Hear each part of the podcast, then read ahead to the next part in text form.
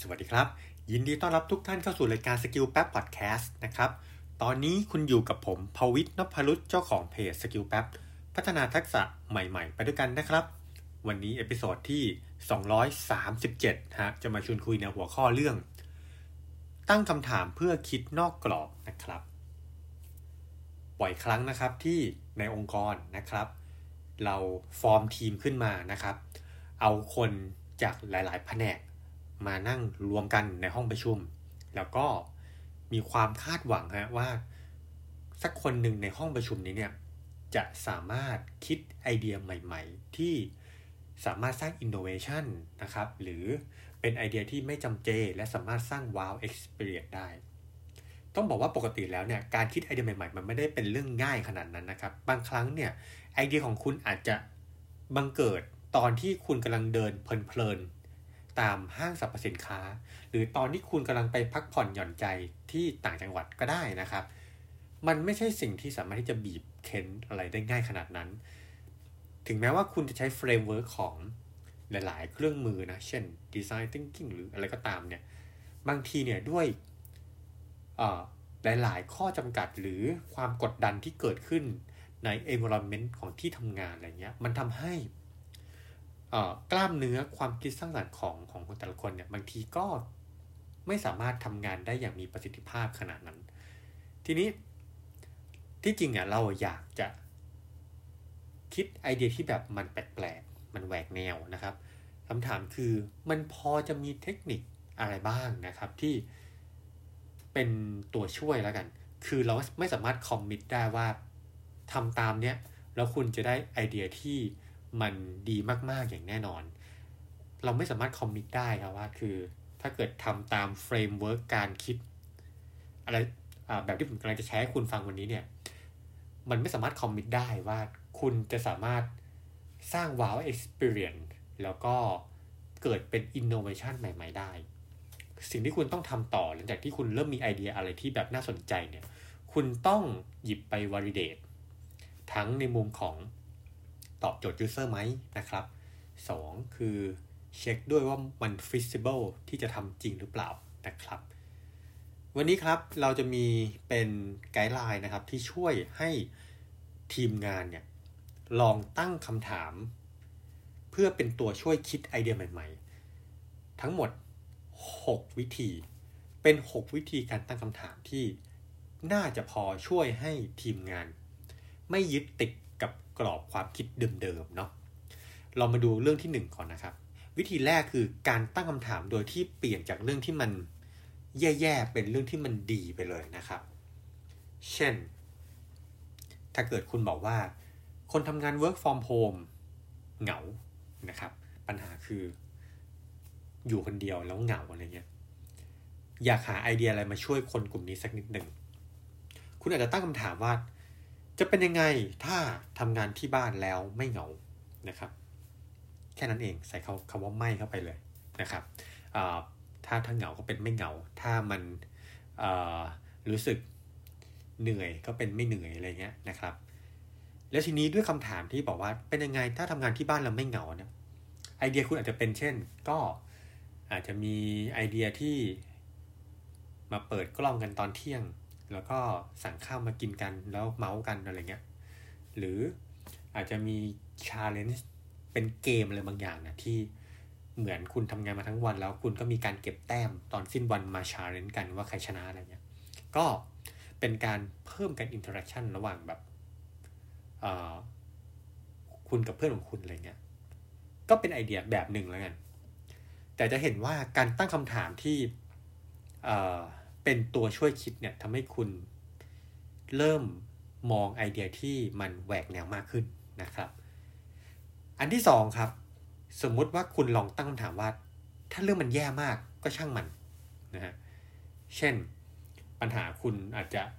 เป็นตอนช่วงพักกลางวันที่ไม่รู้ว่าจะกินอะไรดี คุณเหนื่อยกับการต้องหาเมนูอาหารมาก งั้นถ้ามันแย่มากนัดก็ช่างมัน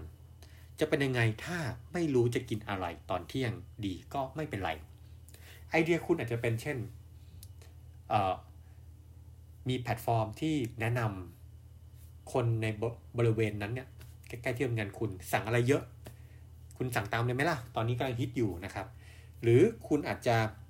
ให้ข้อมูลไปสักนิดนึงว่าคุณไม่ชอบกินเผ็ดอะไรเงี้ยแอปพลิเคชันก็ฉลาดมากก็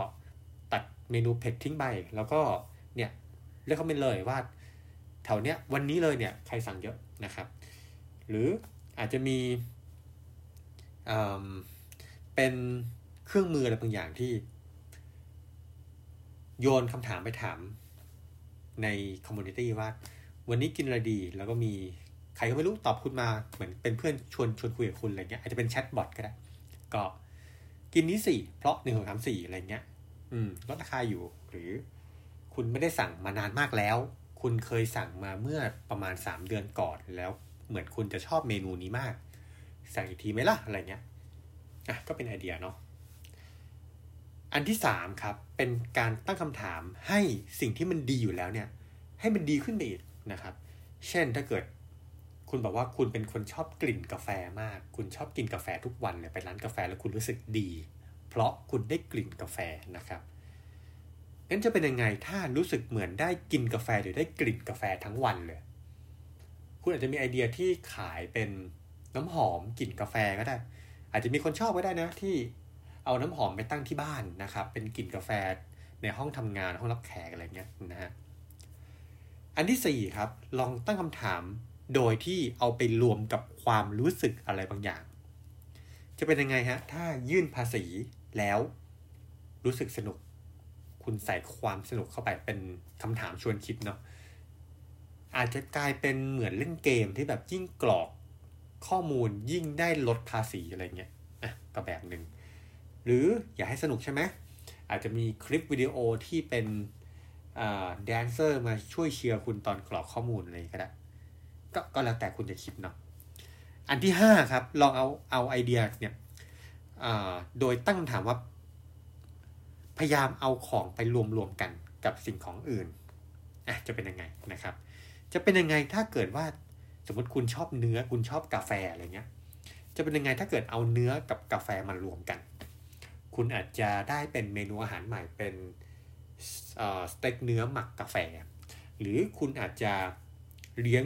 วัวโดยการให้กินกาแฟก็ได้อาจจะได้เป็น t e x t อร์ของเนื้อแบบใหม่อันนี้ก็ไม่รู้นะ หรือคุณจะทำเป็น packaging คล้ายๆเป็น box set ที่มีเนื้อที่หยิบไปทำเองได้ แล้วก็มีกาแฟดริปที่แบบไปชงเองสำหรับคอกาแฟที่ชอบเนื้อเหมือนกัน จะเป็นบ็อกเซตของขวัญไปเลย ส่ง Delivery ไปที่บ้าน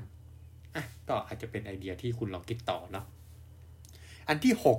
6 ตั้งคำถามแบบตัดบางอย่างออกไปนะครับ เช่น ถ้าเกิดคุณเคยมีหน้าร้านขายสินค้า จะเป็นยังไงถ้าลูกค้า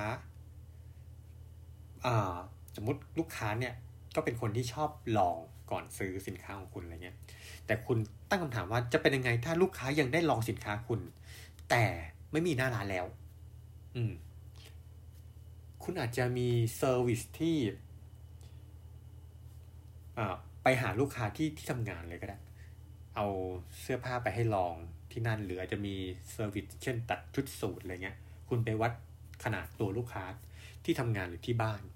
แล้วก็มีให้เอาไปให้ลองด้วยนะครับ ก่อนที่ลูกค้าจะตัดสินใจ